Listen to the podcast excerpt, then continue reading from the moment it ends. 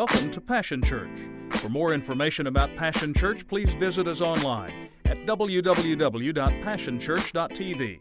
Now let's join the service already in progress.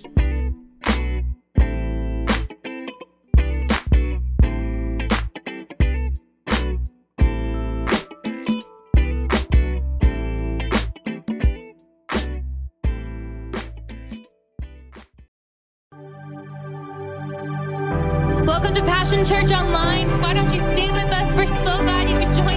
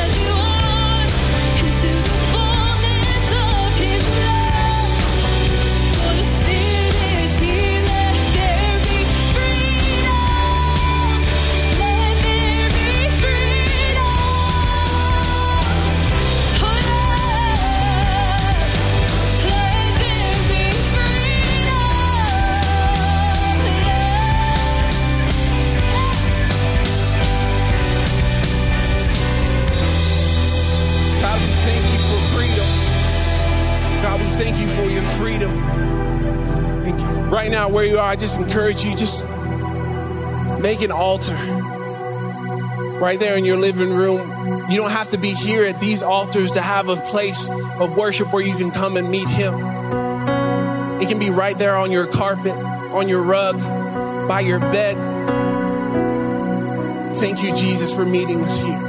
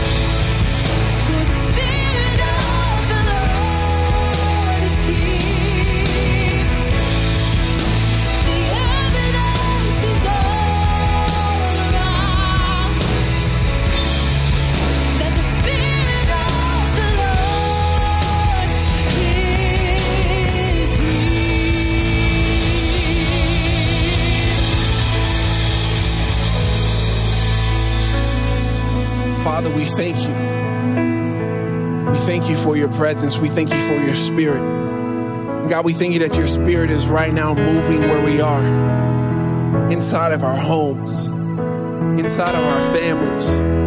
God, we thank you that the Holy Spirit inside of each house is beginning to overflow into their communities. And God, we thank you for it. And God, I thank you right now for healing over any circumstance, any sickness, any disease. It has to bow to your name.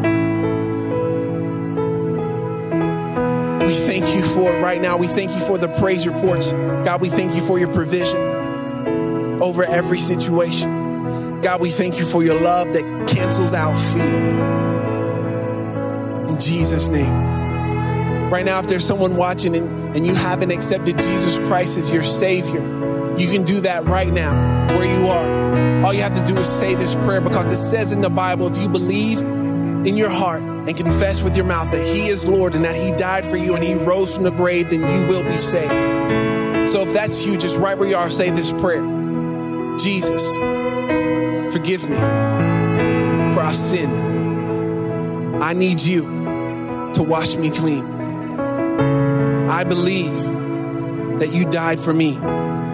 Be Lord of my life. In Jesus' name, amen. If you prayed that prayer, just right there in the comments, I want you to just say, yes, I said yes. Just say that right there in the comments so we can connect with you. We want to celebrate with you. And Father, I pray blessings over each family. God, I pray over our movers. I pray for those who are far from God. And we just thank you right now that your Holy Spirit is drawing them to you, so that they will come to know you as Savior, as Father. And God, we thank you for that. And God, we just thank you for the word that Pastor Steve has spoken. And God, I just pray that right now you adjust our hearts to where we can hear and receive all that you have for us this morning, in Jesus' name. Again, thank you so much for allowing us into your homes. If you would, pay attention to this video. We love you so much.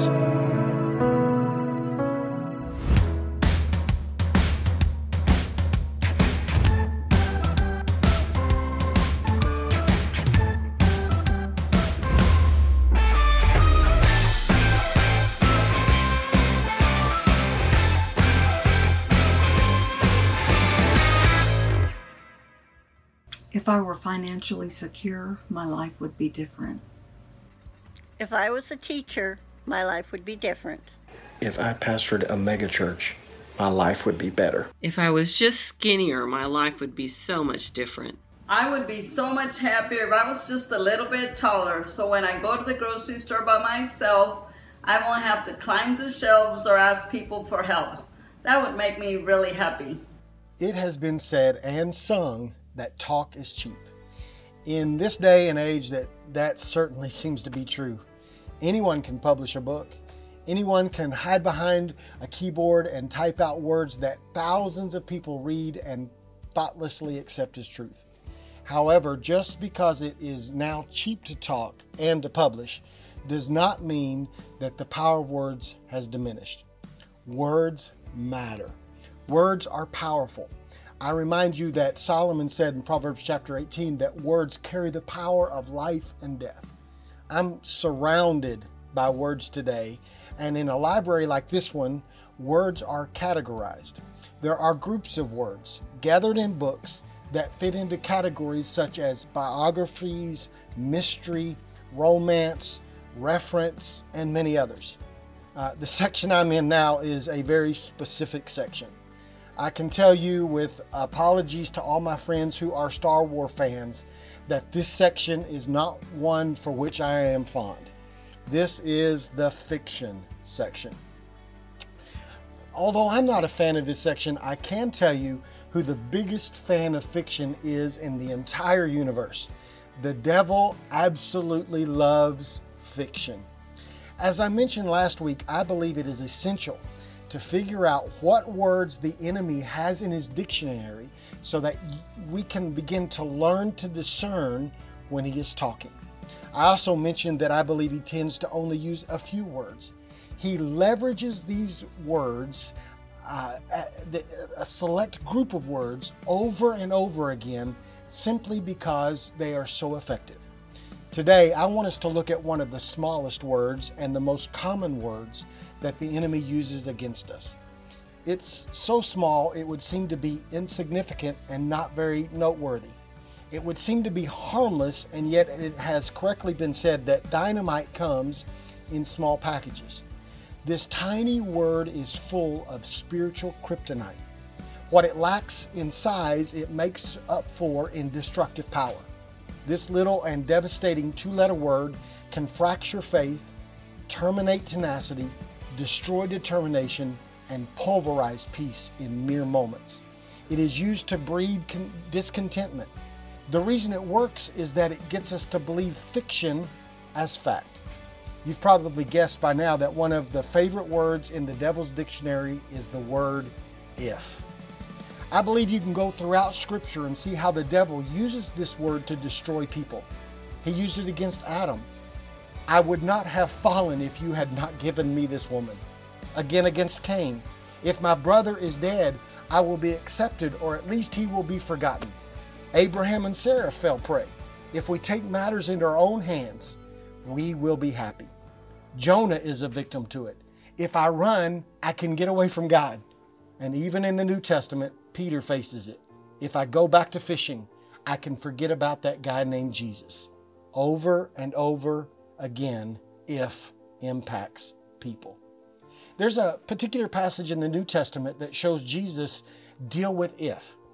And rather than read the entire very familiar account to you, let me take you to the exact moment the enemy uses the word if to overpower faith. This is found in John chapter 11, verse 32. It says, "When Mary finally found Jesus outside the village, she fell at his feet in tears and she said, 'Lord, if only you had been here, my brother would not have died.'" The fiction in the if first used by Martha and then by Mary is found when you read between the lines. "If you had been here, Jesus," reveals that these ladies believed for a fact that Jesus could heal sickness. However, they had also believed the fiction that he was not stronger than death. "If you had been here" reveals that they believe that Jesus has messed up. He has made a mistake. He has crossed a point of no return. He has missed a, no pun intended, a deadline. Okay, maybe the pun was intended. Just a couple small notes here. Notice they were so caught up in the fictional world created by if that they missed the fact that the Prince of Peace, the Wonderful Counselor, the King of Kings, the Son of God, the author of life itself is right there in front of them. Their if discounts his ability and his authority. I also want you to notice something else that is extremely important. I recognize this may have just been undocumented because in light of what just took place, this seems less than newsworthy. However, I want you to notice that when Jesus blows up the if in Martha and Mary's lives by calling their brother Lazarus to come out of the tomb, there is no account that there was any celebration. That is exactly what if does to us. If you would do these things, Jesus, then we would be better off and happier. Then so often after we have become distracted, wasted time, energy, and used up valuable resources, those things happen and we discover that if was a lie and we move on to the next thing that is supposed to make us happier or better. Only now our faith and our provisions are used up. You heard some of us use the word if at the beginning of this message. I would submit to you that whatever follows an if is probably fiction. Some said, "If I were taller." Well, have you ever met someone who was tall that wasn't any happier than someone who is short? "If I had money, I would be complete." Well, haven't you met somebody that was rich that was still miserable? "If I had a certain job or occupation," well, haven't you come across someone who is in their dream job that they studied for, worked for, sacrificed for, only to discover that they hate it? Maybe you weren't in the video, but if you can get caught up in the word if, you can be captured by fiction too. Martha and Mary's if is the same if we become bound by today. "If you had been here, Jesus, our story would have ended differently. If you had done what we expected, our life would have taken a different course. If you had done what we ask, when we ask it, if you would have provided the raise when I needed you to, if you would have healed me when I expected it, if you would have answered my prayer when I first prayed it. And with the use of if, the enemy sells us a promise of happiness. The fact is, contingent contentment leads to catastrophe. Say that 3 times real fast. It is a mouthful, but is also full of truth.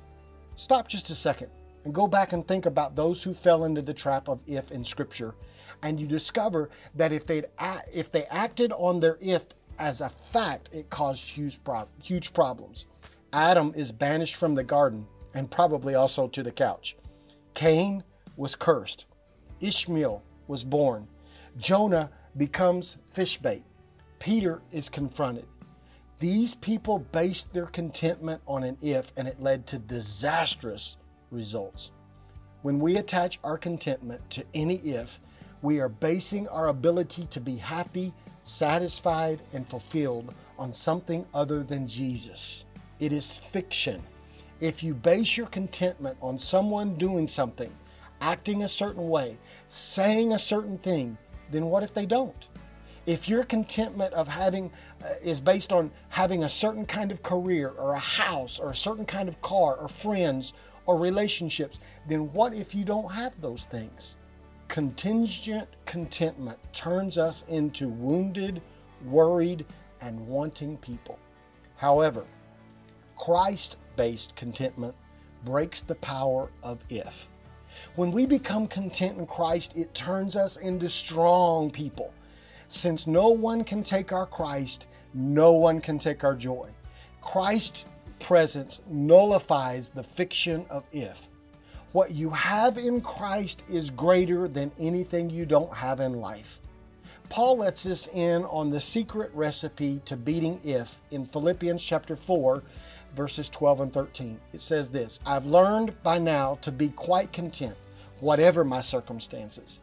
I'm just as happy with little as with much as with little.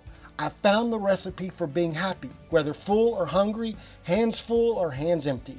Whatever I have, wherever I am, I can make it through anything in the one who makes me who I am." You may have learned that as "I can do all things through Christ who strengthens me," but you probably didn't learn the verses before that statement, and they contained the recipe. Contentment can only be found in Christ. Paul had discovered the secret is contentment in Christ. His happiness wasn't based on the fiction of, if I wasn't hungry, if I wasn't alone, if I wasn't in prison, if I wasn't beaten, if I wasn't mistreated. No, he says, none of that matters. That is circumstantial and it changes. Wealth is fleeting. Food comes and goes. My station in life changes. What doesn't change is who I am in Christ and who Christ is in me. That is consistent. Christ in me is enough. Peter learned this too. And that's why he could say in 2nd Peter chapter 1, verse 3, everything. Remember, we've talked about that before. Everything means everything. Everything we could ever need for life and complete devotion to God has already been deposited in us by His divine power. Anything we add with an if contradicts the fact of 2 Peter chapter 1, verse 3. You have everything you need. You may not have everything you want, but you have everything you need to be content. Last week, we talked about God changing the devil's never to God's ever.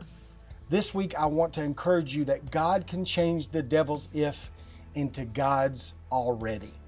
When you discover that you already have everything you need in Him, then you can't be trapped by the devil's if. Instead of focusing on if I had, let's disarm the ifs of the enemy by focusing on what we have already been given by Jesus. Let's refuse to overlook His presence. Let's refuse to overlook His peace. Let's refuse to take the grace and the mercy and the faithfulness and the joy and the love that He has already provided in our lives. If you sit around waiting on an if to happen, you will discover that what you thought would satisfy really doesn't and won't. However, if you focus on what you already have, you may just discover that you already have what you need. I want to challenge you this week.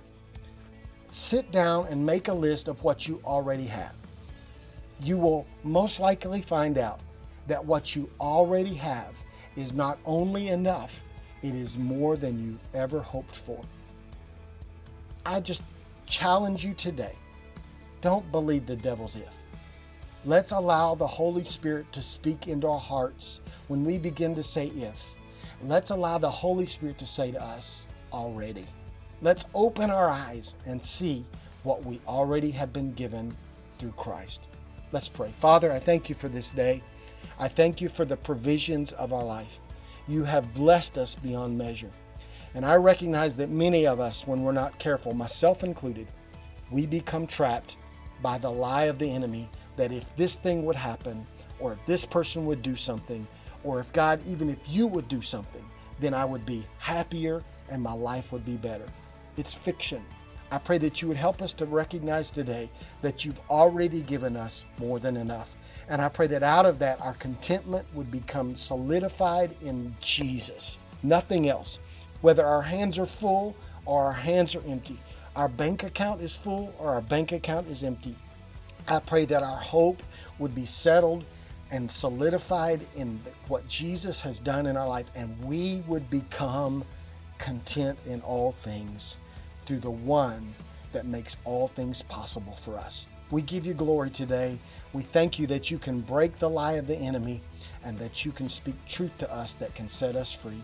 We thank you for that in Jesus' name. God bless you. Walk in the freedom of already. I hope you've enjoyed today's service and hope that maybe that during the course of either the music or the message, you've come to this place where you want to surrender your heart and life to Jesus. I encourage you to do that. I want to pray with you. And then I want you to do me a favor. After we pray, you're going to see a number on the screen, and we would love for you to text the word SAVED to that number. We won't bother you. We just simply want to get great materials into your hands to help you on this new journey. But let's pray right now and ask the Lord to save you and to set you free. Jesus, I ask you to come into my life. I ask you to forgive me of my sins. I surrender my entire life to you, and I'll live for you. And I thank you so much for the sacrifice that you made for me so that I could have a relationship with the Father in Jesus' name. Amen. Again, text that number and just text the word SAVED, and we'll help you on your journey. I also want to remind you that this Sunday at noon, we're going to meet for a drive-in lunch at the church. Show up at 12 o'clock, bring your food, stay in your car. We're going to provide you with bingo cards, and we're going to play some games, and it's just going to be good fun and fellowship. To be great to see everybody, and the bathrooms won't be available, the building won't be open, but out in the parking lot we're going to have a great time together. So I encourage you to join us this Sunday. And although we're not meeting like we normally do in the building, don't forget there's something going on our social media platforms almost every day. You'll see that calendar on your screen right now. I encourage you to participate. Get your kids to participate, your teenagers to participate, join in the small groups, and let's stay connected. And then last but not least, I want to encourage you to continue to be faithful in your giving. On the screen, you see two ways that you can give. You can give online, or you can text to give.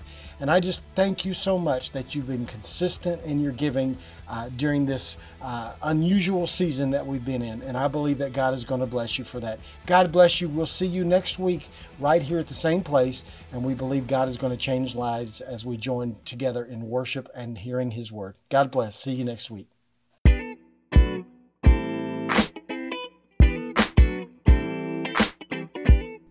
It's been a privilege to have you join us for this time of ministry.